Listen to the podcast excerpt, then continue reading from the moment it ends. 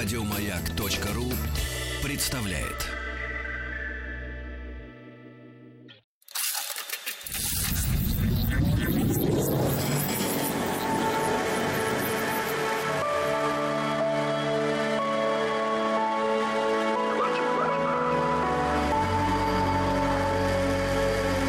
Стаховский лайф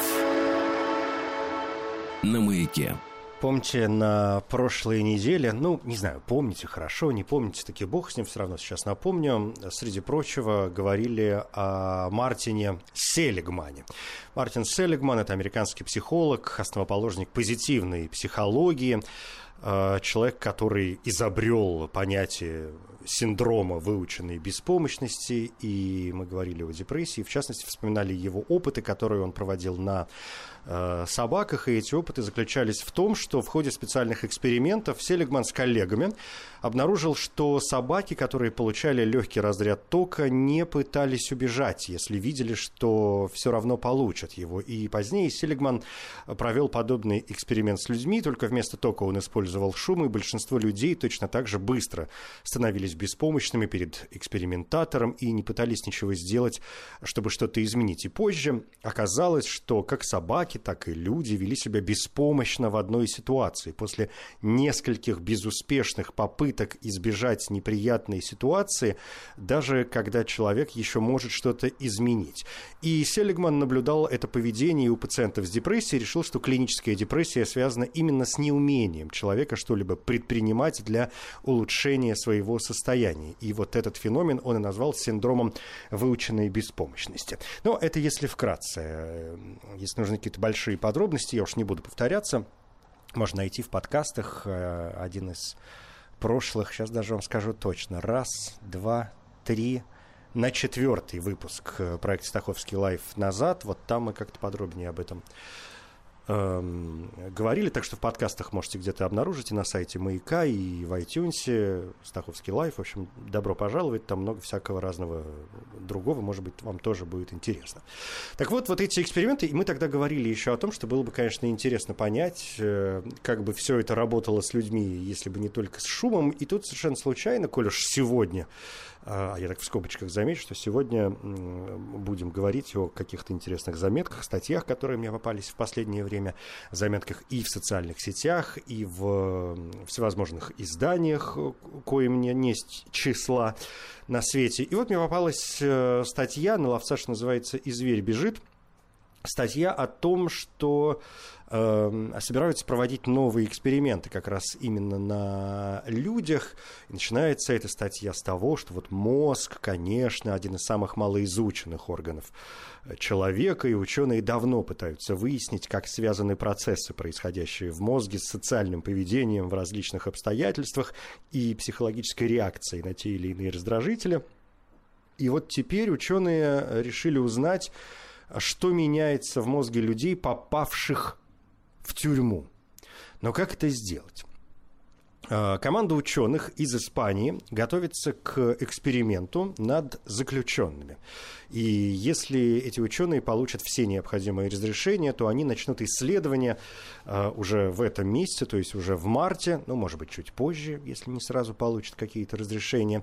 И эксперимент э, будет включать в себя установку электродов на лоб э, заключенных и стимуляцию их префронтальной коры, то есть области мозга, которая играет роль в принятии решений и социальном поведении. Идея заключается в том, что стимулирование нейронной нейронной активности в этом регионе может сделать заключенных менее агрессивными. И метод, который будет использоваться для исследования, это такая транскраниальная стимуляция постоянным током, является формой неинвазивной нейростимуляции. Это значит, что ток действует непосредственно на мозг и не требует при этом вживления электродов или какого-либо другого хирургического вмешательства. Использование нейростимуляции в системе уголовного правосудия является весьма спорным. В последние годы ученые и философы обсуждают, при каких условиях, если таковые вообще имеются, это может быть этичным. И испанская команда является первой, кто использует этот метод на заключенных. Они уже сделали это в пилотном исследовании, и результаты его были опубликованы в журнале Neuroscience в январе. Теперь команда настроена на проведение последующего исследования с участием, по крайней мере, 12 осужденных убийц и некоторых других э, заключенных, э, которые отбывают срок за менее тяжкие преступления. И вот э, уже сообщили о предстоящем эксперименте. Отмечается, что получено одобрение испанского правительства, тюремных чиновников и э, комитета по этике университета, но на следующий день правительство изменило курс и отложило эксперимент. Понятно, что речь идет об этике о какой-то такой гуманности, да, человечности. Э, речь идет о там, возможном э, применении боли, не будет являться какой-то пыткой, если хотите. Но, э, по словам исследователей, этот метод безболезнен, и он может улучшить жизнь заключенных. Он сделает тюрьму менее агрессивной средой и послужит новым методом для реабилитации правонарушителей, что позволит заключенным выйти раньше положенного срока. Многие люди, которые поддерживают идею использования использование нейростимуляции на заключенных мотивировано убеждением, что массовое лишение свободы аморально и часто контрпродуктивно. Они говорят, что нужен более гуманный способ обращения с людьми, совершившими преступления, подход, который направлен не на наказание, а на реабилитацию, что вроде как это э, на самом-то деле очень благородная цель. Но, как я уже сказал, все это вызывает серьезные этические опасения, поскольку в прошлом биомедицинские вмешательства в системе уголовного правосудия в основном ограничивались э, химической кастрацией, например, для преступников, совершивших э, преступления на сексуальной почве. При этом в Европе и в Соединенных Штатах используют препараты, снижающие либидо. И вот за последние несколько лет, по мере того, как достижения в области нейробиологии повысили возможность лечения более широкого круга правонарушителей, философы начали исследовать его моральные пределы. Тем не менее, все участники эксперимента уже дали согласие на его э, проведение, но возникает вопрос, можно ли в таком случае считать правомерным изменение социального поведения человека. А с другой стороны, этим же самым с давних пор занимаются, например, в психиатрических клиниках, э, где насильно вводят э, пациентам различные препараты. Довольно занимательная статья попалась мне в журнале Forbes. Она касается истории человечества. Я вообще крайне увлечен всеми этими материями. И каждый раз, как дитя, прям радуюсь, когда обнаруживают какие-то останки, которые нас уносят вглубь даже не веков, а вглубь каких-то миллионов э, лет э, жизни нашей планеты в целом и человека в тех или иных его видах в частности. И вот Лидия Снарская для Форбса написала статью про палеоантрополога Ли Бергера, который рассказал, как за счет современных технологий удалось э, привлечь финансирование в его научные исследования. И Бергер утверждает, что в результате его научная группа за последние пять лет нашла больше останков древних людей, чем за всю историю исследований Африки, начиная с 1925 года. Еще в декабре 2018 года были опубликованы данные, первые подробные описания австралопитека под названием «Маленькая стопа», и возраст его достигает порядка 3 миллионов 670 тысяч лет. Палеоантрополог Ли Роджерс Бергер все делает не так как принято, чем, конечно, очень раздражает консервативных коллег. Например, в узкую пещеру с редкими останками он отправляет собственного сына-подростка, чтобы не терять время в ожидании именитых ученых, которые все равно не протиснутся в 20-сантиметровую щель. Он не ограничивает свою аудиторию, читает лекции в уважаемых университетах, коворкингах и даже ночных клубах по всему свету. Важнейшую экспедицию традиционно приглашают избранных специалистов из своего круга, а Бергер через Facebook набирает команду волонтеров из разных стран. И вместо того, чтобы десятилетиями готовить публикацию, например, журнал э, Nature, он мгновенно э, сообщает об открытиях в Twitter. Он первым догадался искать неразведанные пещеры в Google Earth, отмечая на карте саванны э, островки растений, маркеров и едва ли кто-то за пределами узкого круга ученых ранее имел возможность подержать в руках останки древнего человека, а Бергер печатает их на 3D-принтере и дарит, просто дарит всем желающим. И более того, любой обладатель такого принтера может бесплатно скачать файл с макетом останков и распечатать их. И вот так прямо у нас на глазах Ли меняет некогда закрытую от посторонних зрителей науку, заодно привлекая в нее лучшие умы из самых разных э, областей и применяя новые подходы и технологии. Ну, вот, скажем, в 2008 году палеоантрополог обнаружил останки ранее неизвестного прямого предка человека, австралопитека Сидиба. Возраст этих останков достигает, э, ну, порядка двух миллионов лет, там, честно говоря, чуть меньше, но давайте с этими десятыми э, уйдем в сторону, там, ну, одна целая запятая 7 десятых, 1,9 миллионов лет, разумеется. В 2013-м Бергер открыл новый вид Homo на леди и сделал потрясающий вывод, что это древний родственник наших предков хоронил своих умерших, а ранее ученые полагали, что особое отношение к смерти присуще только более поздним Homo sapiens и неандертальцам. Украшения и сувениры в форме костей Сидибы из туристических лавок ЮАР стали одним из символов Йоханнесбурга, в окрестностях которого профессор проводит раскопки. Реплики останков древних людей вручают важным гостям на различных политических мероприятиях, а лидеров дружественных государств возят э, на экскурсию в пещеру Малапа, где были сделаны важнейшие открытия Бергера. И вот несколько лет назад в Нью-Йорк нет, вру, в Нью-Йоркере вышла статья, посвященная исследованиям и личности Бергера, в которой он представлен таким Стивом Джобсом от палеантропологии, успешным менеджером, профессиональным пиарщиком. Но да тем не менее, если говорить о науке, то с момента находки Сидиба прошло уже, в общем, порядка 10 лет.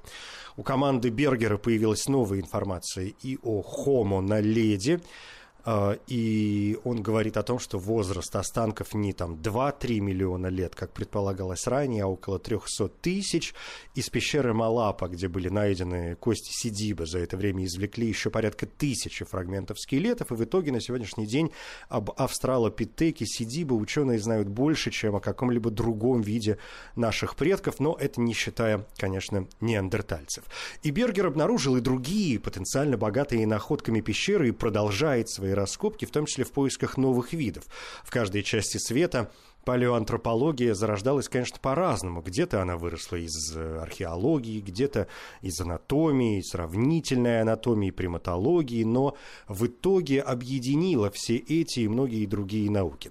Традиционно вся ее теоретическая составляющая строилась вокруг невероятно малого количества материальных находок. И, как отмечает Ли Бергер, еще 10 лет назад читалось, что останки древних людей являются самыми редкими ископаемыми в мире, но рост числа экспедиций, расширение географии раскопок, подключение ученых из самых разных областей, все это позволило опровергнуть прошлые утверждение. Теперь мы не только понимаем, что африканская земля изобилует всевозможными напоминаниями о наших архаичных предках, но и узнаем о впечатляющих находках за пределами этого материка в самых разных уголках света. Даже на территории России был открыт неизвестный ранний вид, денисовский человек, а также его гибриды. А вспомните хоббитов, ну так называемых хоббитов, найденных на острове Флорес в Индонезии, или останки великанов из Китая. Ну, так рассказывает э, профессор.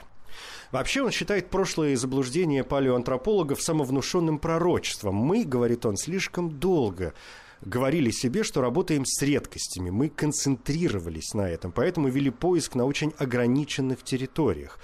Я говорю конкретно об Африке, но мне кажется, что это актуально для ученых по всему миру. Тут, что называется, конец э, цитаты. Ну и распространение информации, конечно, ведет к подключению к поискам большего числа людей. Использование современных технологий и новые методы разведки, по мнению ученого, позволяют вступить в эру величайших палеоантропологических открытий в истории человечества. И по данным Лебергера, за последние пять лет его коллеги нашли больше останков древних людей, чем за э, всю историю исследований в Африке, начиная с 1925 года, как уже было сказано. Конечно, Ли Бергера довольно серьезно критикуют, что неудивительно в этой среде, в, в сфере антропологии вообще бесконечные ведутся споры. Но э, сам ученый полагает, что многочисленные споры вокруг его находок никогда не связаны с наукой, а только с его подходом к ее э, популяризации. И после прочтения вот уже упомянутой статьи в Нью-Йоркере возникает впечатление, что на него работает целая команда профессиональных пиарщиков, а в реальности у Бергера нет выделенного специалиста по связям с общественностью, и большую часть стратегии он определяет сам. Хотя говорит, что его работа действительно командная, и речь не только о том, что в конкретных проектах он советуется с ведущими специалистами из самых разных э, областей, перед ним и всеми современными учеными стоит общая цель построения меритократии в науке. То есть идея заключается в том, чтобы собрать лучших людей с лучшими идеями и дать им доступ ко всем необходимым материалам. Вам это может показаться очевидным, но такой подход никогда не практиковался в нашей сфере, объясняет Бергер.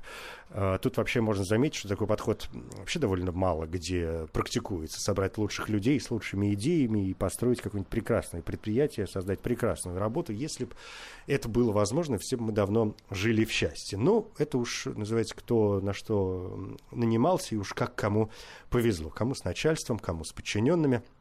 Хотя э, начальство, в отличие от подчиненных, меньше, наверное, выбирают. Подчиненных все-таки можно, ну, как-то с более-менее приличной степенью вероятности себе выбрать.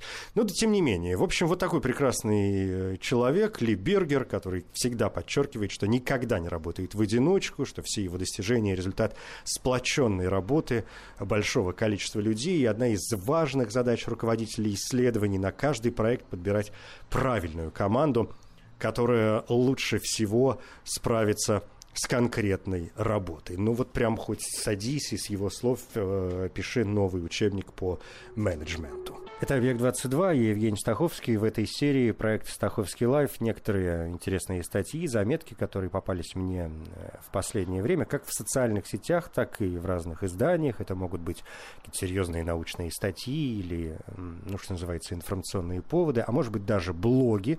Как вы знаете, сейчас они присутствуют не только, э, опять же, в социальных сетях, но и весьма уважаемые большие интернет-издания держат такую команду блогеров, э, которые пишут статьи, выражают ну, частное мнение, и вот я пытаюсь что-то такое собирать э, интересное для себя и делиться этим с вами, то есть если вы где-то это тоже находите, ну и слава богу, и прекрасно, если нет, ну, значит, моя миссия заключается в, в том числе и в том, чтобы с вами делиться какой-то вот информацией, которая, опять же, мне кажется занятной. В последнее время, э, это уже сейчас подходим к другой теме, в последнее время, причем последнее время растягивается уже лет на пять, но только все ухудшается и ухудшается с этим делом.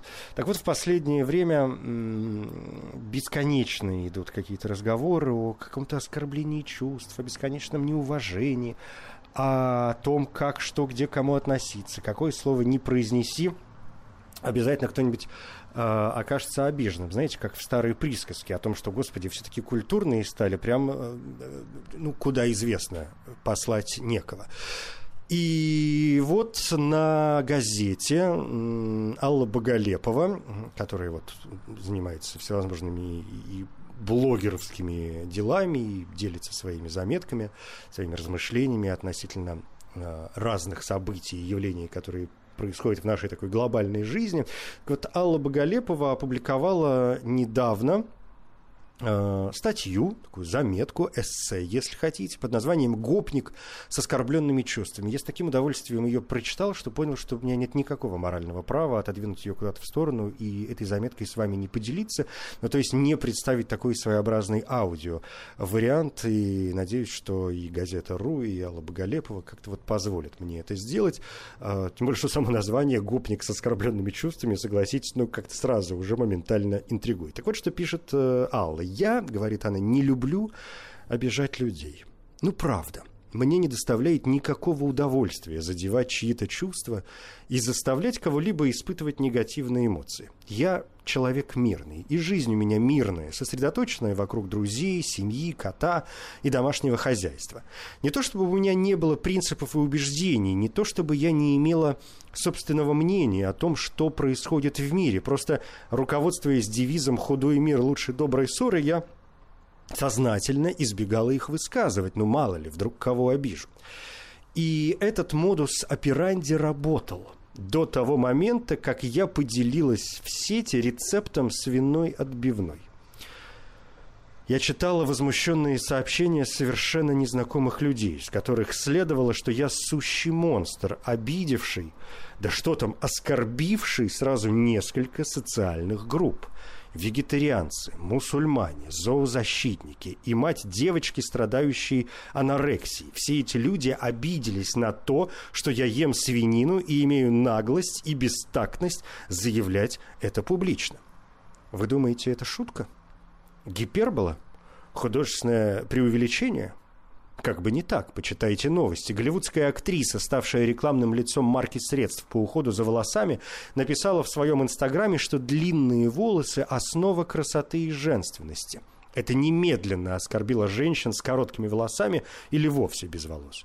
Крупная торговая сеть поместила некоторые свои товары, включая косметику для африканцев, в запертую стеклянную витрину. Это немедленно оскорбило покупательницу афроамериканку, которая теперь намерена засудить торговую сеть. Да просто попробуйте написать в социальной сети что-нибудь вроде «Я считаю, что гомеопатия – антинаучная чушь» или «Я считаю, что рельефные мускулы – это красиво» или «Кошки лучше собак. Просто попробуйте, и за вами придут. Неважно, будет это вегетарианец, верующий гомеопат или дипломированный химик, которого оскорбил тот факт, что некто без кандидатской степени употребил слово «антинаучный». Это, так сказать, нюансы внутри статуса. По сути, это будет представитель нового вида людей. Человек обижающийся. Сам себя человек обижающийся полагает существом тонкой душевной организации и высоких моральных принципов. Ведь разве не было бы нам всем лучше жить в мире, где забота о чувствах других возведена в культ? Разве не был бы такой мир удобен, безопасен и лучезарен? Мир, в котором никто никого не обижает. Мир без негативных эмоций, полный улыбок и взаимного уважения. Ну чем плохо? Ничем не плохо всем хорошо, но вот есть одна маленькая деталь, пускающая под откос всю лучезарную конструкцию. Что угодно может оскорбить кого угодно. Включив опцию «обиженка» и проведя пару часов у телевизора, я исписала три листа формата А4. Обижает буквально все. Худые, полные, молодые, пожилые, новости, заставки, сериалы и документалка. Вопиющая оскорбительная реклама майонеза. Мама, папа, двое детей. Это что, майонез только для тех, у кого есть симпатичные дети? А если у меня нет детей? Дискриминация по признаку фертильности. Потом я сходила на рынок, там был брызжущий мачизмом продавец, который прежде чем продать оскорбительно бакинские помидоры, гнусно назвал меня красавицей и сказал, что баклажаны приготовить легко. Почему он решил, что я не смогу приготовить что-то сложное? Почему он вообще решил, что я стану готовить? Потому что я женщина, сексист и мачо. В интернете меня обидели сразу все, включая контекстную рекламу контекстную рекламу. А потом муж пришел с работы и спросил, как прошла моя тренировка. Почему его это интересует? Он считает меня толстой? Он не понимает, как обидно, когда тебе говорят, что ты толстая. Кругом враги. Мир населен демонами без намека на эмпатию и хорошее воспитание. И каждый, ну буквально каждый, только и думает, как бы меня побольнее задеть. Всем плевать на мои чувства. А, собственно, в какой момент мы решили, что мир обязан о них заботиться? Что за, наше, что за наше настроение отвечает кто-то, кроме нас? С чего вообще мы взяли, что имеем право перекладывать ответственность за наши эмоции на других людей? Требовать от другого человека, чтобы он берег наш эмоциональный комфорт, это верх инфантилизма. Он может, если хочет, но он не обязан. Точка. Человек, обижающийся, именно такой – инфантильный, искренне полагающий себя или свою социальную группу центром мироздания и с удовольствием валящий со своей больной головы на чужую здоровую. Всегда виноват кто-то другой. Человек, обижающийся, не виноват никогда. Мы искренне извиняемся перед всеми любителями утконосов. Коллектив VUSQ уважает благородных утконосов. Мы вовсе не хотели никого принизить в 1999 году, когда Кевин Смит снял свою догму, эта фраза, предваряющая фильм, звучала блистательным сарказмом. Сейчас ее произносят абсолютно серьезно. Потому что где-то рядом стоит любитель утконосов, в ожидании, что вы его обидите. А потом, устыдившись собственного бессердечия, станете валяться в ногах, редактировать статусы в Фейсбуке, блеять, что вас неправильно поняли, и молить, молить о прощении. Человек, обижающийся, не создает прекрасный, справедливый, ласковый мир, где все заботятся о чувствах друг друга. Не надо иллюзий. Он не хочет контролировать себя, он хочет контролировать других.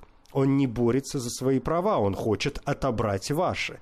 Ему нужно, чтобы вы ценой своих эмоциональных, интеллектуальных, а если повезет, то и финансовых ресурсов сделали ему хорошо.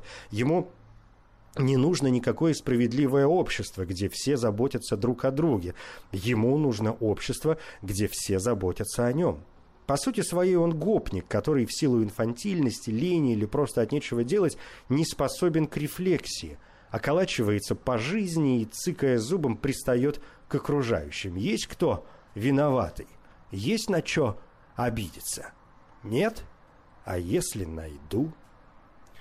Ну, вот такая статья от Аллы Боголеповой. Мне она показалась э, крайне интересной. И мне кажется, здесь есть два, помимо всего прочего, очень важных момента. Во-первых, я подумал, что, ну, э, не стоит, конечно, впадать в другую крайность, выпадая из одной крайности. И, безусловно, у каждого есть из нас вещи, которые могут нас обидеть. В каждом из нас, в любом абсолютно человеке, есть комплексы какие-то явные, скрытые. И есть вещи, на которые э, давить, наверное, не нужно, но это, опять же, воп- вопрос нашего воспитания, а во-вторых, вопрос попытки отстоять свои собственные права, и если кто-то э, говорит мне, что ты дурак и вообще глупый и ужасный человек, но можно ведь не сразу обижаться, а для начала спросить, ну, типа, почему ты так думаешь, а потом попросить больше этого не говорить, а потом вообще уйти в какую-то другую сторону, если человек не перестает этого делать, если его какие-то моральные э, качества и уровень воспитания не позволяет ему остановиться. Это первое. А во-вторых, э, читаю эту статью, я подумал, что здесь очень важное слово именно инфантилизм. И мне вспомнились какие-то исследования детях, и все родители прекрасно это знают, наблюдая за своими собственными детьми. Есть известная история, как э, ребенок переключается с ощущения виноватого. Ну вот скажем, ведь ребенок, которому три года, если он бежит и ударяется ногой, там, не знаю, об стол или запинается о э, поребрик и падает, он винит в этом кого? Он, конечно, винит стол, который вот здесь раскорячился и расставил свои тупые деревянные ножки. Или он винит там скамейку, поребрик, который здесь почему-то разложен, не видишь ты что ли, я тут целый трехлетний бегу. То есть сам ребенок ни в коем случае в этот момент не винит себя. Для него стол или там поребрик, в общем, если даже не одушевленная вещь, но вещь, которая также может быть виноватой. Потом, чуть позже, ну, я не знаю, у всех по-разному, наверное, в среднем там в пяти, э, как мне кажется, да, ну, неважно, летнем возрасте, начинается вот это переключение виноватости на уже э, себя, есть понимание, что это не, не стол тут раскорячился, а что это я невнимателен. Это мои ноги я разбросал тут в разные стороны. И вместо того, чтобы оценить окружающую обстановку, найти более легкий, там, правильный и безопасный путь, я, сломя голову, понесся бог знает куда, ну и кого теперь, кроме себя самого, винить, раз уж я такой вот э, остолоп э, приключился. Поэтому люди, которые бесконечно всех обижаются, и о которых вот, собственно, писала Алла Боголепова и люди, которые бесконечно ратуют за оскорбление чувств, там, бог знает кого, бог знает чего, за уважение или неуважение к чему-то и никому-то, действительно страдают вот тем самым инфантилизмом, ведут себя как те самые трехлетние дети, и вместо того, чтобы подумать, что я сделал э, неправильного, а, и почему ко мне сегодня такое отношение, они, конечно, выстраивают э, какую-то другую модель и думают, нет, сейчас я выстрою жизнь иначе, приму какой-нибудь закон или заставлю э, себя уважать каким-то непонятным способом, не понимая, а в общем, ну, нет, а может быть и понимая, потому что если они это, если люди этого не понимают, то это вообще полный капец, конечно. Вот здесь начинается полный капец, если этого они не понимают. А, не понимая или понимая, что они ведь борются с оберткой, с оболочкой, то есть с видимостью, а не с тем, что э, происходит там реально внутри этой системы, а, в целом или внутри там каждого конкретного человека, если хотите, вот уже, если мы говорим о частностях. Ну вот, вот как-то так. Ну, давайте под занавес что-нибудь такое, знаете, милое, как обычно, жизнеутверждающее, что-нибудь совсем из социальных сетей. Э, довольно короткую, но очень милую заметку написала одна моя подружка, Света Токарева, которая занимается там стилем, модой, одеждой, ну, в общем, какой-то полной красотой. И она периодически что-то пишет в Фейсбуке, и некоторые ее заметки кажутся мне ну, прямо умилительными. И вот недавно Свет написала следующее. Я, говорит, когда расписываюсь где-либо, нет, да и вспомню, как в детстве мечтала писать свою фамилию на библиотечном формуляре. В местной библиотеке нашего маленького поселка на бумажных листочках формата 15 на 10 расписывались все 700 читателей, кроме меня – я была белой вороной по одной простой причине. Моя мама, Нина Валерьевна, заведовала библиотекой, и формуляр мне был ни к чему. Все книги приносились на дом, мне даже искать их не приходилось. Я не ходила мимо стеллажей, не изучала корешки на полках, не листала книги увлеченно, чтобы определиться, брать или не брать. Я просто приходила к маме в гости, пила чай в подсобке, рисовала в читальном зале, штудировала журналы Бурда Моден и с завистью смотрела на взрослых, которым мама протягивала формуляр с просьбой расписаться. Завидовала и мечтала, что когда-нибудь я буду так же, как взрослые, ставить на маленькой бумажке свою фамильную загогулину уверенным росчерком пера. Эта белая зависть жила во мне лет до десяти, а потом я подошла к маме и попросила завести на меня формуляр, чтобы тренировать фамильную роспись, ибо сколько можно травить ребенку душу. Завели. По блату. Тренировалась и отрывалась, пока не стукнуло шестнадцать. Потом я уехала в колледж и очень страдала, что не умею искать книги в библиотеках. Сейчас часто слышу, какая у вас уверенная директорская подпись. Еще бы. Годы тренировок на формулярах. Годы. Все, пожалуй, на этом. Это «Объект-22». Я Евгений Стаховский. Спасибо. Еще больше подкастов на радиомаяк.ру